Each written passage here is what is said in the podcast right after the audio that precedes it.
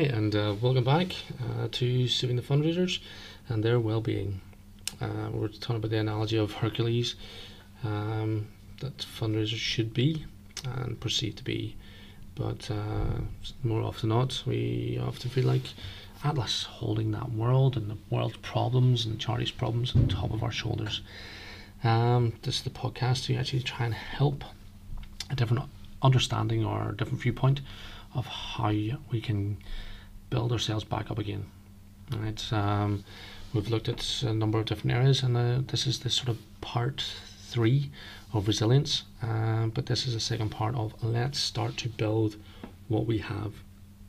Right? In the previous uh, podcast, we actually uh, looked at sort of different areas of resilience and understanding them, and then part two, we actually looked at my main research and uh, listening, et cetera, uh, has come from American journals, and uh, then also my own personal experiences and different podcasts. But the main resonant one uh, has actually came from the likes of a medical journal of the American Psychological Association, and they came up with those ten points in the previous uh, part two it was, and I sort of mentioned six or seven of them. So they were sort of like like sort of uh, making connections with the families and having them all sort of a, a feeling a, feeling safe and sort of listening environment, and not judge, uh, and then avoiding seeing crises as insurmountable problems. Accept that change is part of life or living, um, moving towards your goal, and taking decisive action. Because remember, you have to actually at least act. You may be able to listen and take your time. If you don't like confrontation, take your time and then respond. Right? At least you can be logical about it and understanding it, and then looking for opportunities of self-discovery, and then nurturing a positive environment and keeping things into perspective is where I was left off. Right? So we've only got a few more left in that uh, sort of idea of keeping things into perspective. Taking care of yourself, release your thoughts and breathe. There's a few other bits and pieces of that there I'd like to sort of touch on, but it was such a big sort of area that I still want to at least sort of touch on them.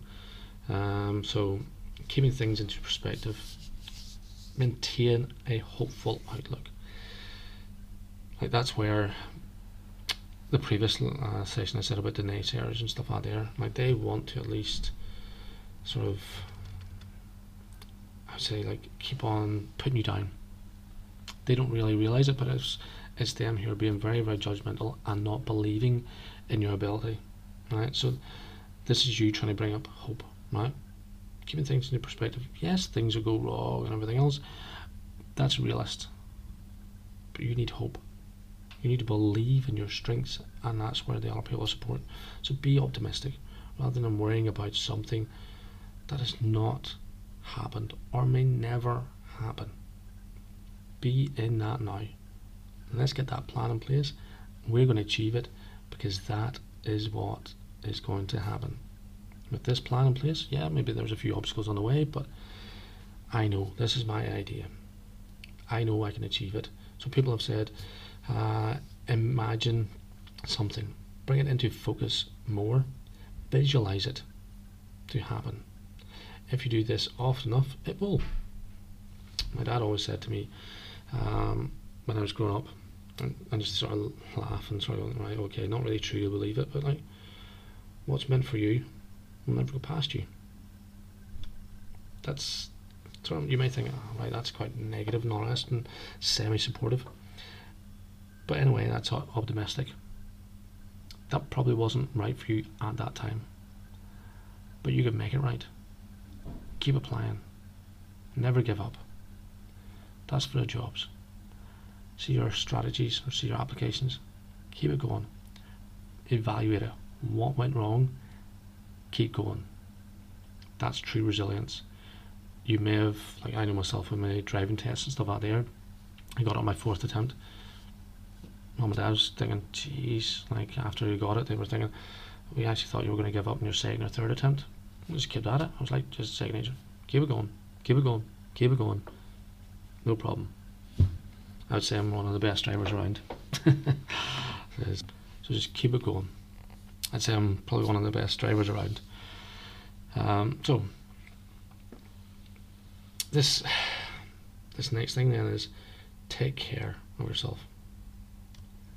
We don't realise it. I mentioned in the last uh, podcast, but given your lifespan, right? Okay, put this into perspective. The first three years are approximately of your play time. This is your play, but you're really learning and everything else, but it's it's what we look back and goes, oh, that's your play time. Uh, so basically from one to three until you get into like a sort of a creche and those kind of things, it's your play time. The next sort of fifteen years to maybe more, it's approximately fifteen years, is your learning of skills. You're in schools to study a specific platform or a specific way. Your ideas then become more focused in relation to passing these exams and taking a step forward to find your career, to find your path. And the next fifty years, yes, fifty years, uh, you're in employment or looking for employment or continuously in that environment of employment phase to say that I need money to survive, I need money to help my family or future family, I need money to go out drinking, I need money to go to holidays. It's that employment. You tend to actually work anything from, depends on your contract hours, but say anything from thirty-five to fifty hours a week. Right? Depends on your environment. Could be more, could be a bit less, but that's the fifty years of your work life. Right? Let me put this next stat to you. The average ex- life expectancy is seventy-eight. So add up. The first three years, play life, play, fifteen years is basically about your studying. You may go a bit longer in relation to studying. Um, so that's where basically there's eighteen years. Then you're also talking about fifty years is your job. There's sixty-eight years. So those last ten years are the only time you're meant to be able to fully, really enjoy and relax, because you end up retiring. Well, these days is about, I think, from sixty-seven, sixty-eight, and they're now talking about going up to seventy. So it's only really during your retirement, whenever you can't, most often than not, you try to do as much things as you can, but you don't really do it.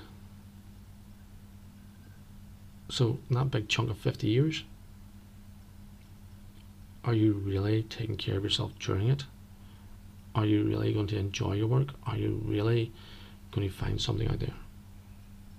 So, put that into it now. Take care of yourself. Work is not going to take care of you. It's going to get you more stressed, more anxiety, more depressed. You may have to find a job that you really love. If you find that job that you really love, you're enjoying it every day, brilliant, stick at it. Right? That's where you have to take care of yourself. Right? Just do more things away from work. Sport, reading, singing, weekends away. Do something that you enjoy. If you have a young family, yes, yeah, spend time with them, but spend an hour on yourself. Make an agreement to your wife or whatever. Say, look, here, no problem, I know you were doing with the kids, I'll look after them for an hour. You spend time on your own, and then vice versa. At least it gives you that time to recover, to look at yourself and say, look, yeah, and then gradually build up and see how it all develops. That's really important. The next one of that says, like, it's not specifically, it's written differently on the American Journal and uh, American uh, Psychological Association's uh, website, but I put it down as release your thoughts and breathe. Right? They put it on as like other types and stuff out there, but the same idea is there, right? Your thoughts, if you write them down, it's like same as like before, you had a plan, write them down and go, right, this is how we can actually do it. Uh, we're in a meeting, this is our plans, but write our own thoughts. Breathe during that, take a breath. And the same analogy, two ears, one mouth. Don't speak. Listen. Make sure they know that we're listening. Write it down, evaluate it, feedback it, and work a f- more achievable, more successful plan and your ideas. If they have a problem with it, then they come back. At least that's where it's now working towards. By the end of it, it should have something successful. Right? And if it's your individual plan and there's naysayers on it, you look at it and go, right, okay, do these naysayers really matter to me? If they don't, brush them away. If they do matter to me, say, okay, I'll listen to you. It's up to you if you really want to take it on board. But if this is your idea, be confident in yourself. This is where you have to breathe. We are humans. We need oxygen. We need to breathe. And through breathing, people say you can actually try it through meditation, yoga, but just give yourself that time. Um, I know I've, I've mentioned uh, before is I just want to get away. I just I just want to get away. Away a moment of silence. Could be standing at the top of a hill and shout and scream. It should be singing out loud. It could be anything, just to get yourself that space to be away. That's where taking care of yourself is as well. It brings into it, but breathe. Know that we're there to try and lift that burden away from ourselves. It's the exact same as like another one is doing a podcast or writing some notes down. Write your problems down. Write your thoughts down. If you want to act on it, fantastic. But once you have got them out of your body and out of your mind into that piece of paper, you then can realise how big really was it. But it's also you feel this weight lifting off your shoulders. Then you can identify the same old. Is it workload or is it non-workload? Is it in your control? Is it out of your control? That's what it is. So that's why I wanted to make sure that this podcast was actually given the, the sort of right thing, because it's about you. It's about, we're given the tools, remember? The tools were two ears, one mouth, breathe, we can write, and that's what starts ourselves. We take care of ourselves. There's a, a few other areas that, uh, that we will actually sort of now develop onto, um, but that'll be getting ready for the next podcast. And as I said, uh, look out for some of the little videos on each of these, and confront and help support. That's all I'm going to do. So um, all I can do is to advise uh, that maybe try one or two of those things from the uh, American Psychological Association's ten list. Because you may have said, oh, I've tried this breathing, I've tried meditation, I've tried yoga, I've tried doing a sport, I'm always getting dragged in. There is a list of ten things there. Try one or two of them. Give it a day. Try it again another day. Change that mindset. Gradually bring it in. Could even be with a calendar with like sort of positive thoughts on it to give yourself a more positive outlook. Start from January. It could be start from February. You pick the moment that you want to start, and it's down to you taking that first step. Right? It's not down to me. I'm here to at least share some guidance, but also part of my story. That's all I'm trying to do. Remember, uh, if you're not open enough at this point for self-discovery, then you may need to just give yourself that time to look back and go, right, okay, is it about understanding the stresses? Is it about recovering from burnout? Is it about getting away for that moment to at least build yourself away from work? And then getting away from work and building up. Or is it about you're already in work, you're starting to feel a bit stressed, and a new viewpoint? Just say, like, take a wee cup of tea, get away from that desk, get away from that computer, get away from that environment, go out and just write it down. Just see how it goes. That's all it is. So thank you again for uh, listening and to our journey. Um, building resilience and understanding, and remember, you are not alone. That mountain can be climbed if you continuously take care of yourself. Do not forget, even if you're tra- climbing Mount Everest, you've got three um, I think it's three uh, stopping points before you try and reach, and you've got continuous support around you, because if something goes wrong, they're there to actually help as that sort of net, right? So make sure you've got that family environment around you. That's your net, or that's supporting, and make sure you take one step at a time. If you need to breathe, just escape to get out, breathe, back into it again. with a different viewpoint, energize yourself, and back at it again.